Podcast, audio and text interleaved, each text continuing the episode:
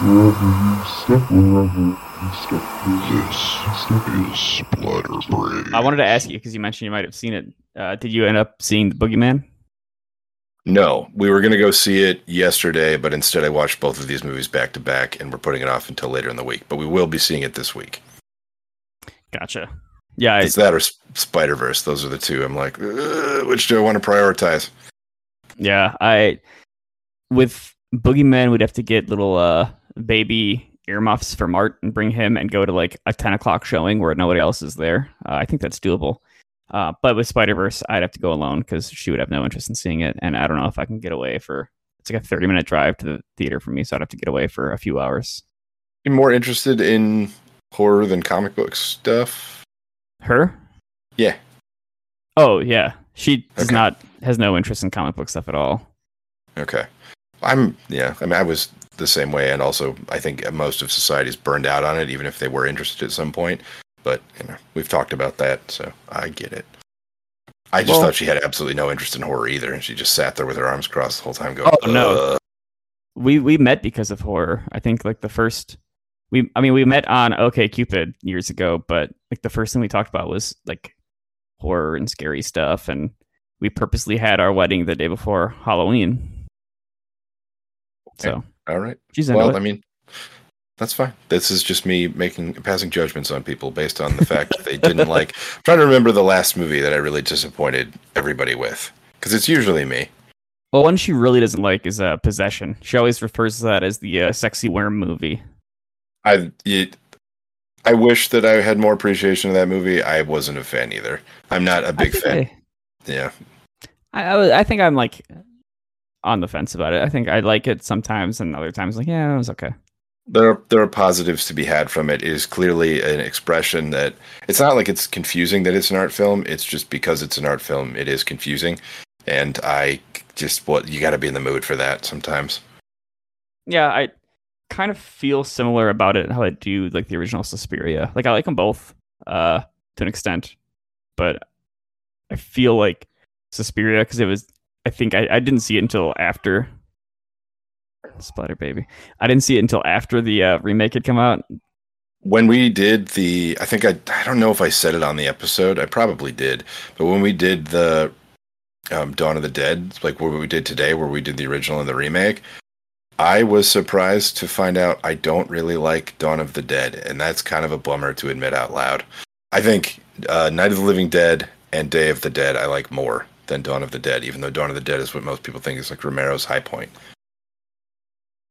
Yeah, I, I think I, I'll need to like ruminate on that. Um, I think I like most of Dawn, but it's just so long and not a lot happens throughout a lot of it. I remember very little about Night of the Living Dead. I don't know if I've ever actually seen Day of the Dead all the way through. The, Day of the Dead's the one where like that sort of bad guy at the end is like screaming choke on it, right? Yeah, Not that's the, guy, but- the military base, and uh, the main sort of thing that people take away from that movie is Bub, the somewhat sentient zombie they've captured, and he has little headphones on. They they play a music. He's chained to a wall. Yeah, yeah, that's right. There's a scene in Shaun of the Dead when the uh old the guy that what is his name? Uh, the dude with glasses and dark hair gets disemboweled, and that's a scene from Day of the Dead. Is him just getting ripped open by a bunch of zombies. Okay. Yeah, I I would need to go back and rewatch it. Uh, I haven't seen Shaun of the Dead in a while either. Actually, I would like to. two DVDs when I first got a DVD player, and I got Shaun of the Dead and Office Space. And I watched Nice. everything imaginable on both DVDs. And Edgar Wright is really good at adding bonus features. There's a he does like a pop up video. Why am I talking about this? I'm just distracting from the episode. Anyway, I watch those movies a lot. I love them. The end. Yeah, I uh, I think like two of the movies I had when I was younger that I watched a lot were Ferris Bueller's Day Off and Napoleon Dynamite. And I feel like I had those on like when I was like sick at home and just like fell asleep and the, the menu music is just burned into my skull to the point that I can't even watch either of those movies anymore. Yeah, I've um, I've fallen asleep at a friend's house many a time and woken up. And the one for me was Snatch, the Guy Ritchie movie. It is this loop of a song. It's like this like funky little bass line and like a vocal over the top of it. It's not words. It's just like somebody scatting over it.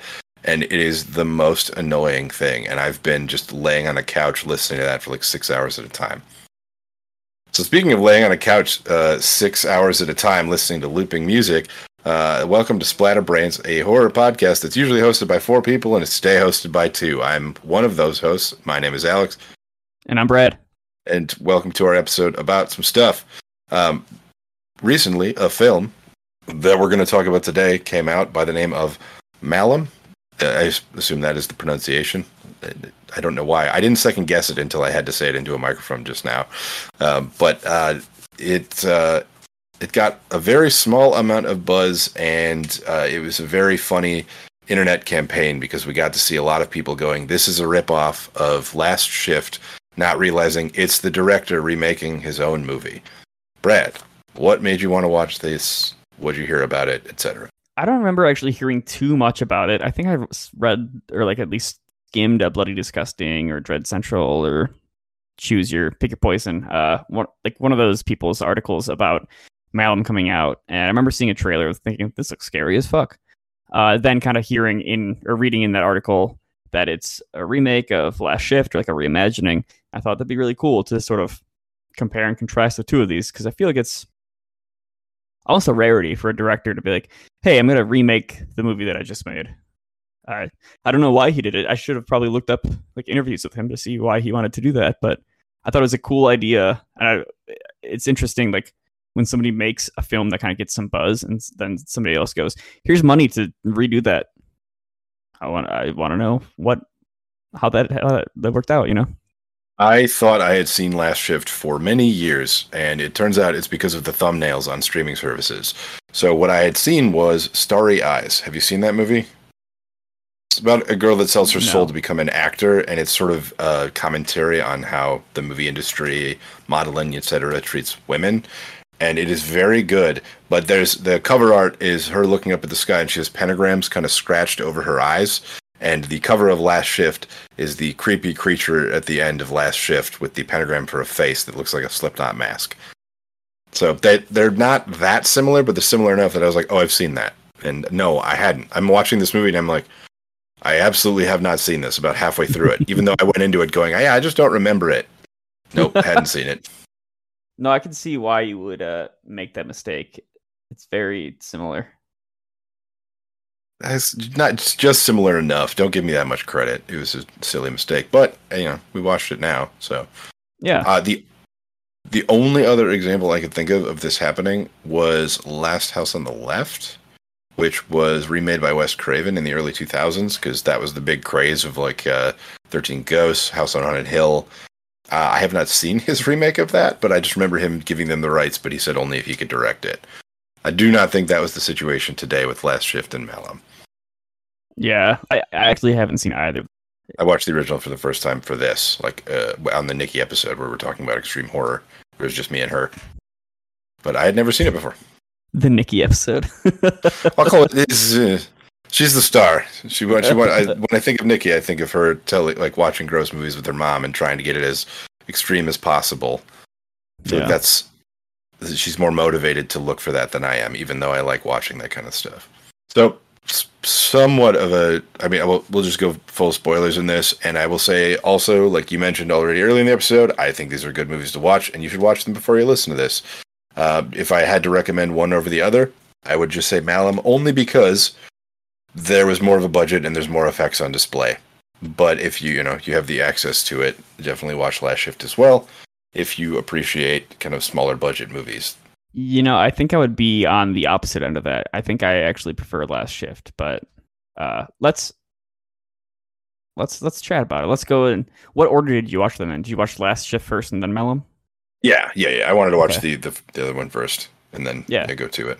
Cool. Let's talk about Last Shift. Uh, so it came out in October 2014, written by Anthony DiBlasi and Scott Poiley, and was directed by Anthony DiBlasi. Uh, the plot is it's a rookie cop's first shift alone in the last night of a closing police station turns into a living nightmare. So she ends up seeing like some spooky shit that's going on. And uh, again, like Alex said, we're doing full spoilers for these two. Uh, it turns out that there was a cult in town that was uh, abducting women to do ritual sacrifices of them. And it was reported that three of these cultists were killed in a shootout when the the women were that were abducted were uh, rescued.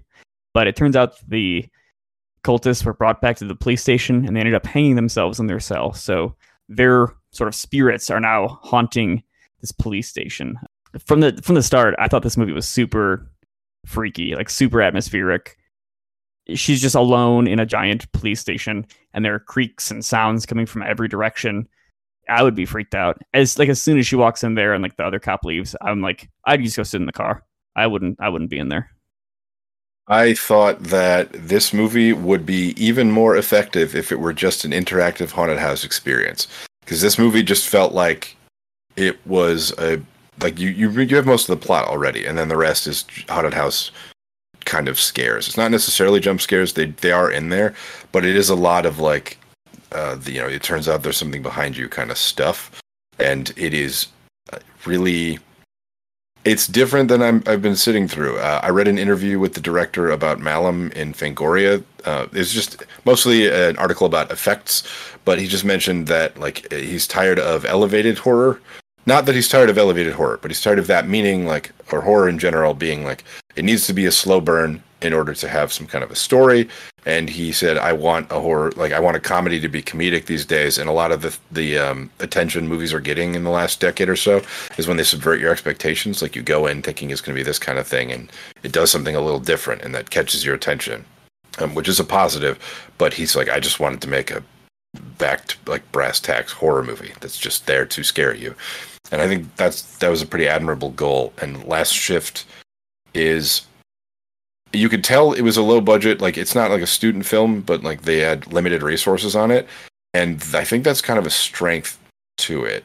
Um i did really like that it was shot in one location. Like it feels like you're in four hallways the whole time and you got a sense for where things were and what they were.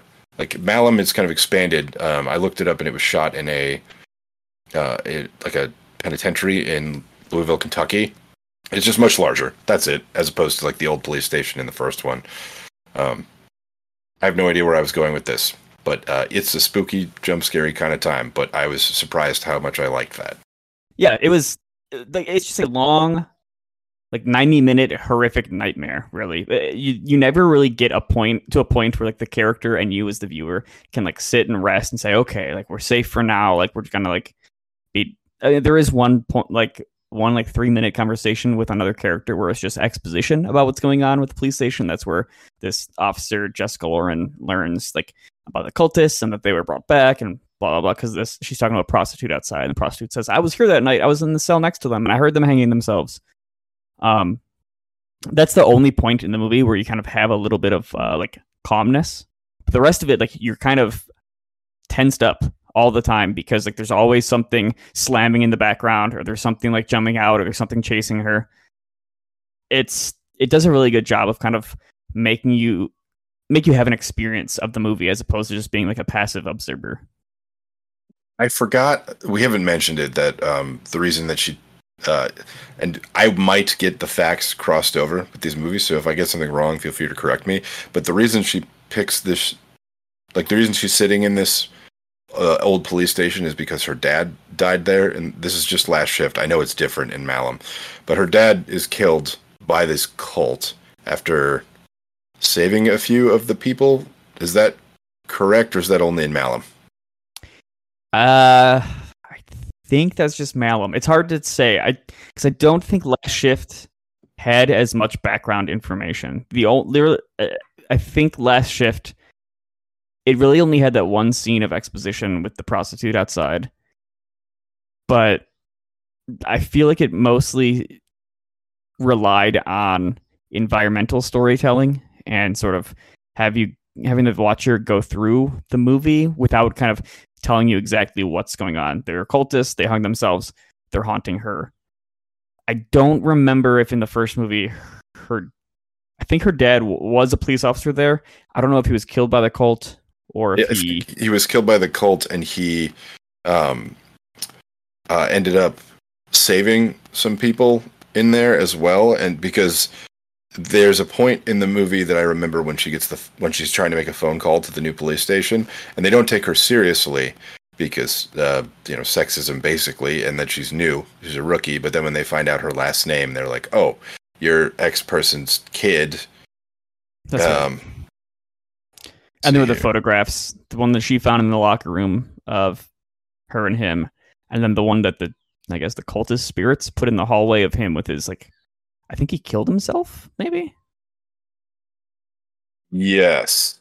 Yes, and that's that's kind of why the ending reveal is as strong as it is because it's probably the same thing that happened to him, Yeah, as opposed to the next one where they give the dad a lot more backstory and like power underneath that. yeah. Um, any other thoughts about this one? It was low budget. I feel like it did a good job with what it had. Uh, I really enjoyed it. I think I like it more than Malum. I like a descent into madness kind of story, and this is a, the most basic version of that because you kind of know that's what's happening the whole time. And at no point did I think, like, so she's being um, more or less uh, tortured by this cult, just like by having like showing her things uh, that are spooky and gross over and over again. And then by the end of the film, uh, from earlier in the movie, they set this up where the only thing that she's there for is there is a bunch of um, hazmat stuff, just like biohazardous material, sitting in one of the evidence rooms, and a team needs to come pick that up, and they keep delaying. Uh, the sergeant that sort of checks her in says they'll be here between ten and four, and they eventually get a hold of each other, and they don't end up getting there till after after four. But she ends up feeling like she's being attacked by these cult members and shooting them at the end of the film. And then it's revealed that she has been shooting these biohazard guys just trying to get into the police station. And the sergeant guns her down.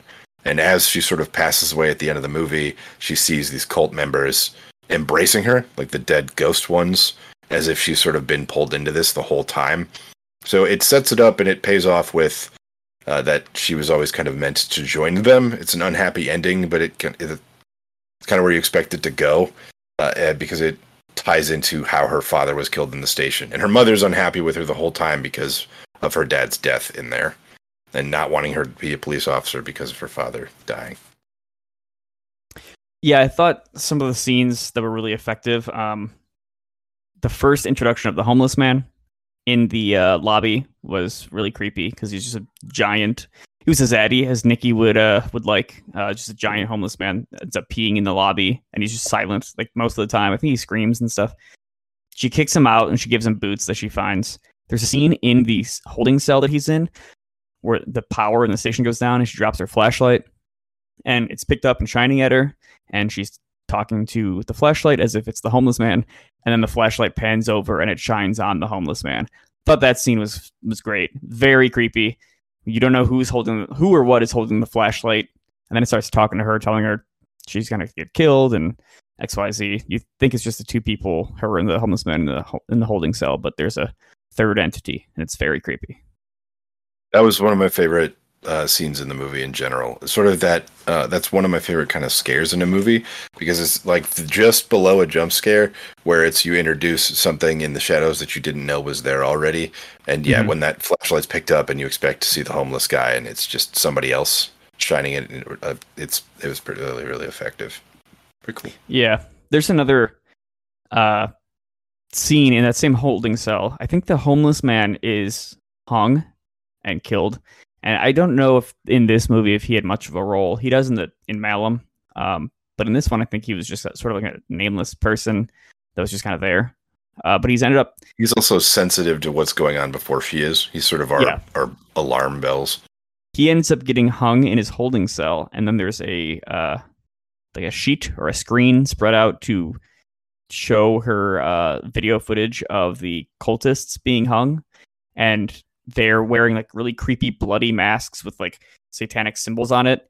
And then like one of the cultists, like the lead guy, sort of comes out of the screen almost, like it cuts away from the screen to the the officer, then back to the screen. And when it's back to the screen, he's there in person and ends up taking off the mask and like, screaming in her face and chasing her. And that was really creepy too. Just like the shot of him slowly taking his mask off and then revealing the, the face on the, the poster. I was surprised to find out that was why what they use for the poster. It was a really interesting reveal. I mean, I guess you, you want people to watch your movie, you got to give them something to stick to, and it looks like a monster movie because of this guy's face, the Slipknot mask. Yeah, yeah.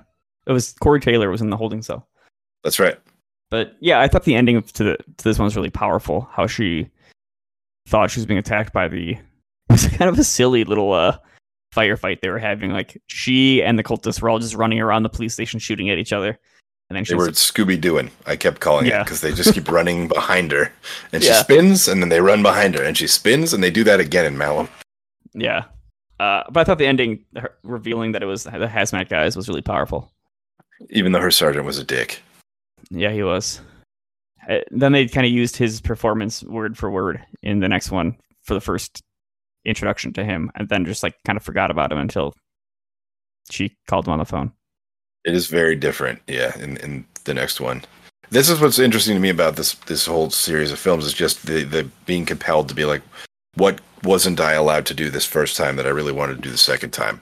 Because even the the practical effects in it are cool, but they're also very noticeably effects some of the times. And I figured that was kind of the biggest draw to redoing this was for that because plot wise it is expanded, but not as much as I thought it was based on the beginning. Like I thought it was going to go a lot of different places, and then it it kind of. Anyway, we'll talk about it. Yeah. Well, let's talk about it now. You got any last thoughts on Last Shift? I'm uh, finding out that Anthony DiBlasi is, you know, uh, produced on several Clive Barker movies made sense to me. He's definitely inspired by that, the sort of grotesque fantasy in horror, and the, like he's not he doesn't shy away from blood, even if it wasn't that bad in Last Shift.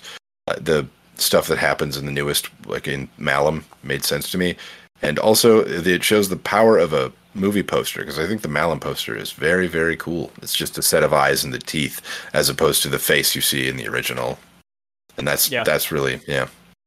We'll be excited to watch it. Yeah. Uh, both of them kind of reminded me of The Abyss from 2016. The No, Void. Not The Abyss. The Void, yeah. Yeah, Abyss, like Void. the, you know what I it's the James the James Cameron movie. yeah. It okay. So I, if I had to, I mean, I I bet super hard for the Void all the time because that was the first monster movie that I had been like super satisfied by in many many years. Where they always give me the promise of one thing and then give me another, and then I saw the Void a second time, and I was like, oh, this is the real deal. I really really love that movie. So this is definitely like toes the line of that. I think the Void is a better version of it, but it's really hard to top. Yeah.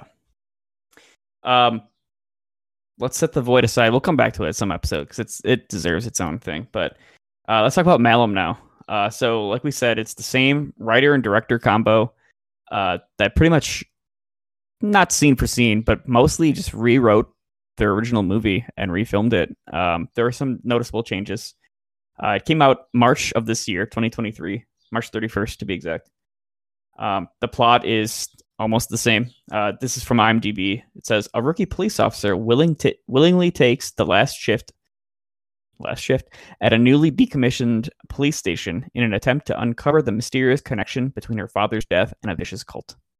Kara had an interesting. I just want to preface this. I'll I'll let you kind of dive into it first. But Kara had an interesting analysis in that she thinks she would have liked this one more had she watched this one first. But I think we both actually enjoyed Last Shift first more. That's that's a, a good analysis. Also, every time you say something that, I'm like, why isn't she just here? She's Nobody else baby. would show up. Yeah, that's right. The baby could be here too. It's fine. We accept you, one of us. Technically, he watched both of these too. So Nice. What was the first movie your baby watched? Last, Shift Shift. and Mal. I'd like to think you haven't watched anything in the last couple of weeks. Just those. Pretty much. So Malum is very similar to Last Shift, as we mentioned, with the plots, but it attempts to expand on that. The beginning of the movie kind of presents itself as a found footage film, and this is kind of fun because if you just watched Last Shift, it gives you a lot of like you know what's going on. Like it's not just because they're remaking it, but because it's a different scene that feels in the spirit of something that you're already familiar with. It's very Manson family, and they make that super obvious that that's what they're going for. Um, even the way that the guy, like John Malum, dresses uh, is the most '70s cult leader looking thing. Like somewhere between Jim Jones. Like he's just got a hairstyle that's straight out of the '70s. But uh, you, you, it shows a cult um, being. Uh, they're torturing women, kind of as we mentioned before. They had kidnapped a bunch, and it shows a um, uh, a police officer who goes in and saves them, and then, the next scene cuts to their locker room, and um, there's there's a couple other cops in there with this guy eh, who seems like he's going through it a little bit, and they're um, making silly bits at him. He opens his locker, and they've hung in his locker a little newspaper clipping that just says like "Hero Police Officer um, saves three women," but um, you know he's humbled a little bit, but he kind of turns to them and says, "It should have been four. I should have called for backup sooner." He's clearly eaten up because somebody got killed on his watch. Um, and the scene ends and sort of shows you other characters in the police station.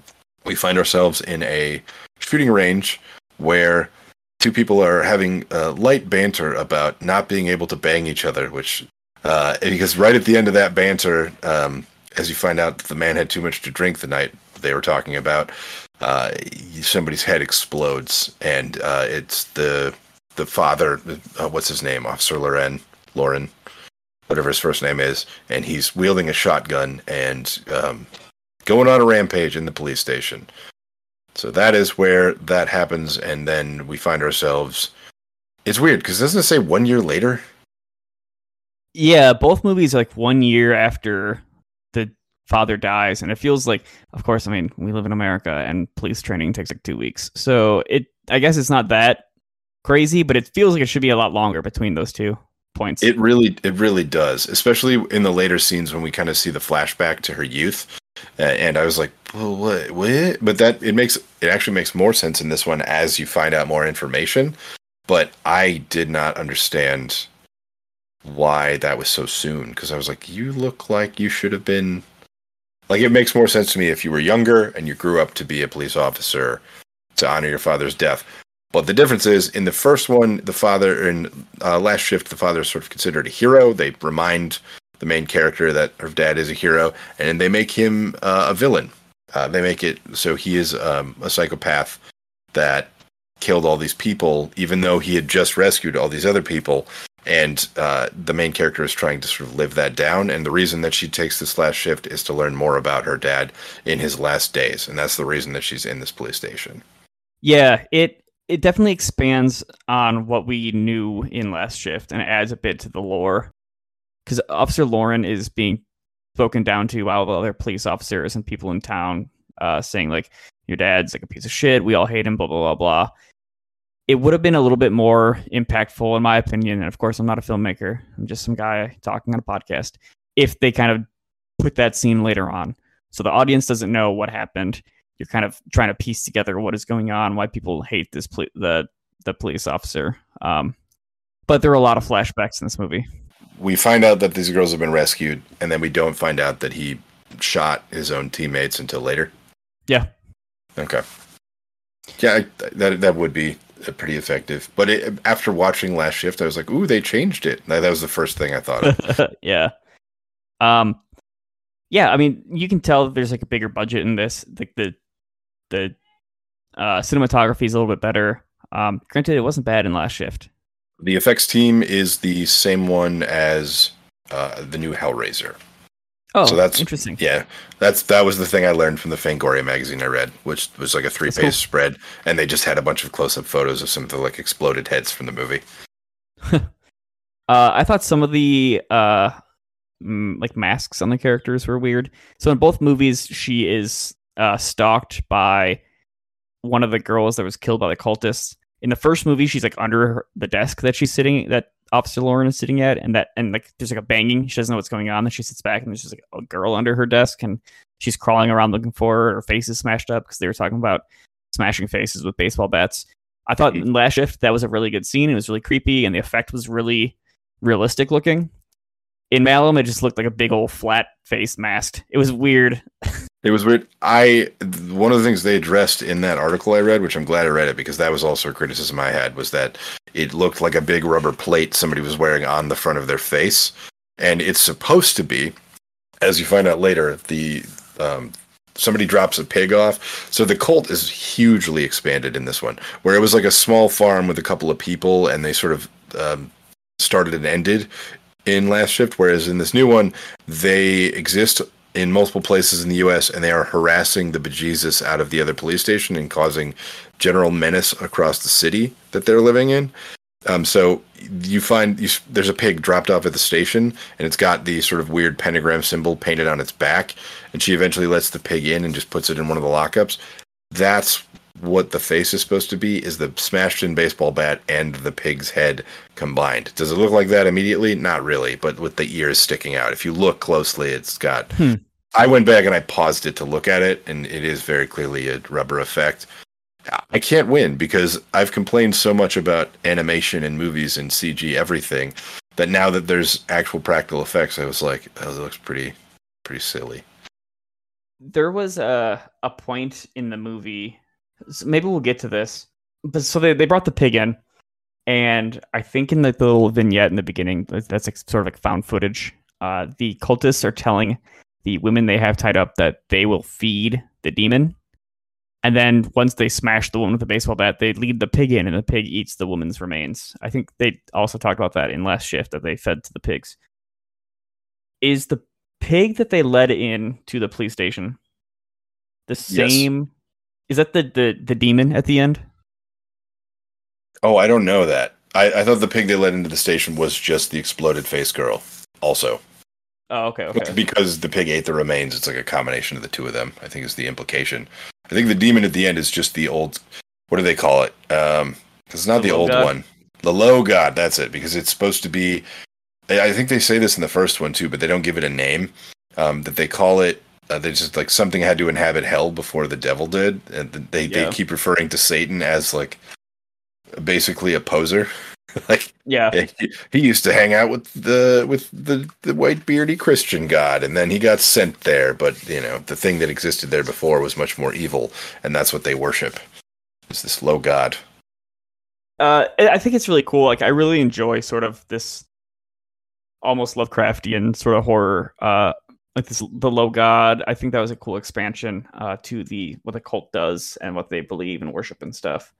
Uh, the effects with the masks on the faces uh, is very fucking creepy. I thought those were done really well. Um, it's like the three cultists that are killed in the police station in this one. They have like their little pillowcases, I think, that they killed themselves in, uh, like turned into masks. Uh, they are in the movie in a few scenes, and they're very creepy looking because they come up and talk to Laura and right in, into the camera, and they're very freaky. They make them a lot more silly and like crazy. Like, and when I say crazy, I'm using the like uh, the stereotype of like I giggle a lot when I'm speaking. Yeah, which Tiff told me was a Manson family thing. Like that, if you listen to recordings, that's how they spoke, and that's one of the reasons that trope exists. I didn't look into that any further, but I always, whenever I see people being like, it's it puts me off. I don't think that's Yeah. like a good representation of crazy. I'm much more afraid of like a Gus Fring from Breaking Bad, where you know that they're capable of something insane, but they have a like just they don't feel the same emotion you would. It's like their lack of empathy is what's scary, as Yeah. opposed to their like unhinged kind of just giggling. yeah. I thought the same thing. Like the giggling woman uh, in the police recordings was kind of silly to me. Talking Um, about how she like cut someone's balls off or whatever it was. And then like stuffed them down his throat or s- yeah, Yeah, yeah. yeah. Hee hee there's something else I wanted to. Oh, in this, so yeah, as you were talking about the cult being much larger and harassing, um, in this movie she's actually trapped in the police station because the cult comes and chains her up in there. Also, her mother has a larger role uh, in the movie. Uh, there's a flashback that turns out that this is all happening to her, and it happened to her dad because her mother was part of the cult, and there was like some ritual put on Officer Loren as a baby. Um, so it, it did it's a sort- very silly. Um, okay, this is another. I mean, when I say it's silly, I feel like I'm nitpicking too hard because the fact of the matter is, a movie like this is exactly what I want to see get made, and uh, I understand why other people might be put off by some of this stuff. And even if I nitpick it, I still liked it in the end, and I just I, I want to keep a positive mentality of it. But the, it is very funny to me in some movies like this, where like the mother, where it turns out that she was a member of the original cult, and that's where her father met her um, is sort of uh, and had this baby with her um, but she is wearing a like peasant shirt, which looks very culty, and it's got a sun wheel on it, which is weird. It's a, like a neo pagan kind of symbol, and unfortunately, and, and I know that's not what this movie was doing. It is very close to a lot of current white power symbols. So I was like, "What the hell?" And the mother isn't white, um, so it was just. Uh, but it's it's very like she's wearing a shirt that says "I'm in a cult." Like that, that's what it. So when I saw her at the beginning, that's what I thought because I was like, "Why is she wearing?" Even just the um, uh, the peasant shirt, like just the like the little ties at the top. I was like, that seems like something they're trying to telegraph early on to be like, "Hey, look how Wicker Man this looks." You know, I didn't Which- I didn't catch up onto that. To be honest with you, Yeah. Yep. I, the thing that's interesting to me about this is just the the thing that compelled the, original story, like the fact that they were able to get money and be like, I think we could do this again, and I think we could change it up a little bit to make it more to our original vision, which is even something that the directors of the new It said, and like they were talking about trying to make it closer to the book, and nothing could have been further from the truth than that example. But I mean, I think what was really interesting to me was just seeing. I, I've said this early in the episode, but seeing people still, still, if you look at anything for this movie, they're like, it's a ripoff of Last Shift, and like people are just unaware of the fact that like, I don't. I try to stray away from sort of that um, com- complaining about remakes and reboots, and I, I understand intellectual property um, complaining because that is uh, a whole nother bag of worms that I'm just not willing to get into. But as far as like the director's right to redo his own movie, is like who gives a shit? And you, Yeah. the way you worded it to me is what made it even more compelling. Is when you were like, well, I mean, think about Evil Dead one and two, and I didn't think about that originally. I know that's a really high praise comparison to say like, well, I mean, Sam Raimi made this short film that turned into the first Evil Dead, and then they eventually got some money, and then they made Evil Dead two, and like it's a different tone, but it's the same building blocks. I don't think this one strays as far from the original as Evil Dead two does from Evil Dead one, though. yeah, yeah. There, I think it just expands a lot. I think sometimes it gives a little bit too much away and expanded a little bit too much. Um, but I think that a lot of it did work. Like I mentioned in last shift, there was the homeless guy that just showed up and he was just kind of there, and you didn't really get a feel for who he was, and he was sensitive to what was going on in the jail. And there was a scene where he was looking through file boxes, and it never really explained if he was doing that on purpose or if he was just out of it or what he was looking for. But in Malum, there's a homeless gentleman that shows up that is actually turns out to be the father of one of the girls that was captured by the cult. And he's kind of lost his mind and he's also sensitive to what's going on. They redid the holding cell scene with the flashlight. Uh and he ends up getting I think his leg gets chewed up by the pig, right? Is that what happens to him?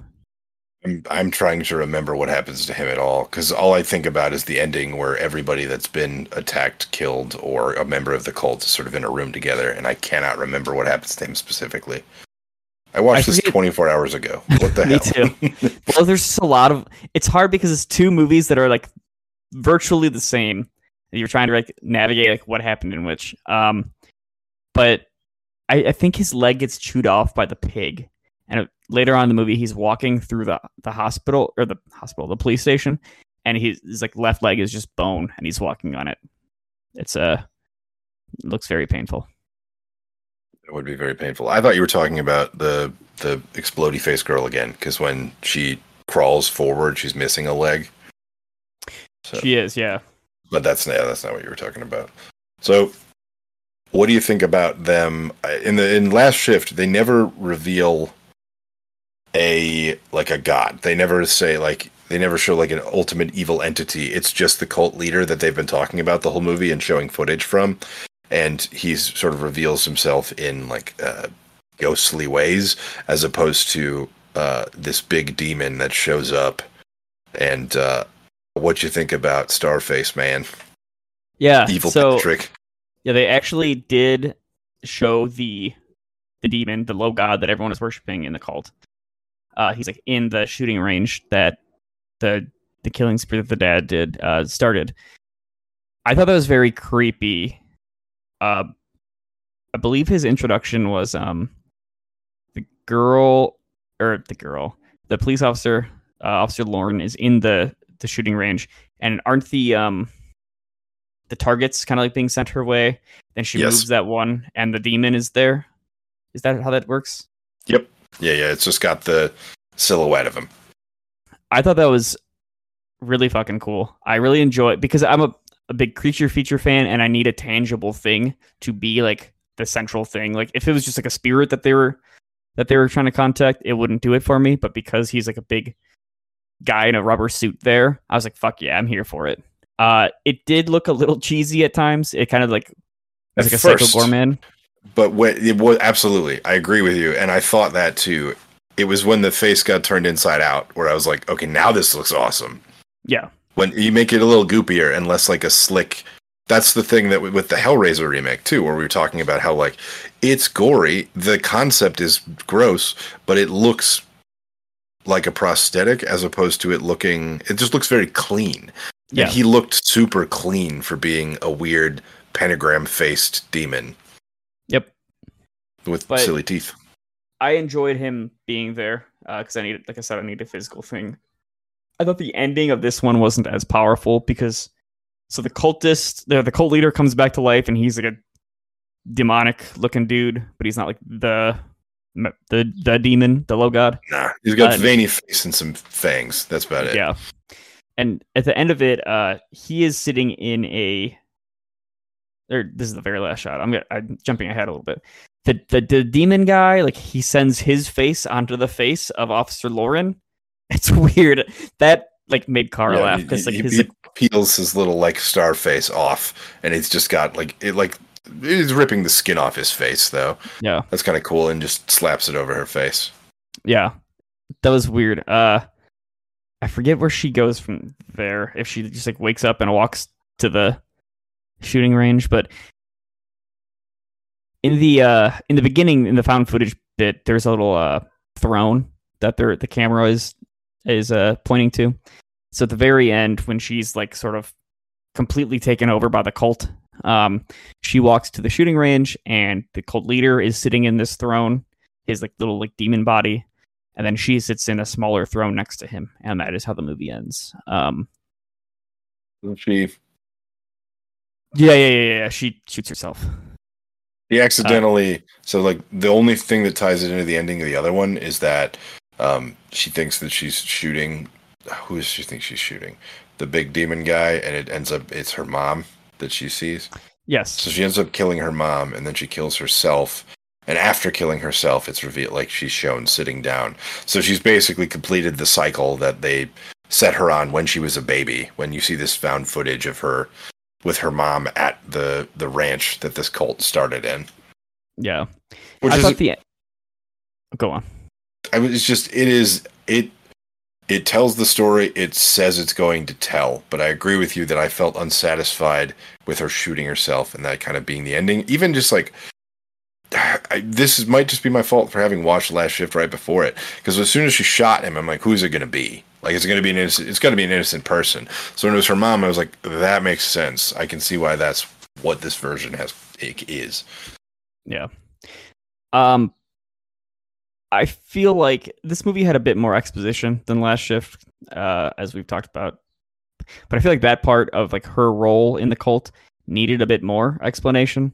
Because it feels like they had like an idea and wrote it down, and then they didn't be like, "Well, why is this? Or how are we going to explain that?" You just you just see a baby and her mom at the cult and you just know that she was that baby. It's just not very clear as to i my question was does that mean that the dad was also a member of the cult? And like maybe he was setting this stuff into motion too rather than I- saving people? I don't know. Like i honestly don't. I don't know if it was ever ex- explained. My my belief sort of is that he was just sort of like cursed because of this.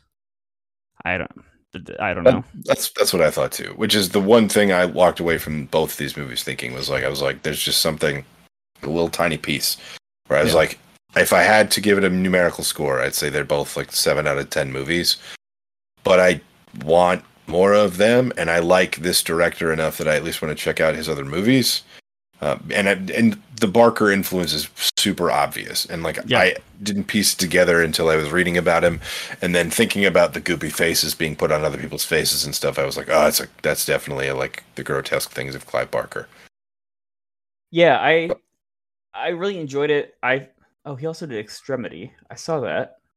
Yeah, the one about haunted houses. I didn't see it. Yeah. The the about that's supposed to be like the whatever that fucking psychopath that we've talked about before that pays you pay him in dog food and then he can pull your Yeah. teeth out or whatever.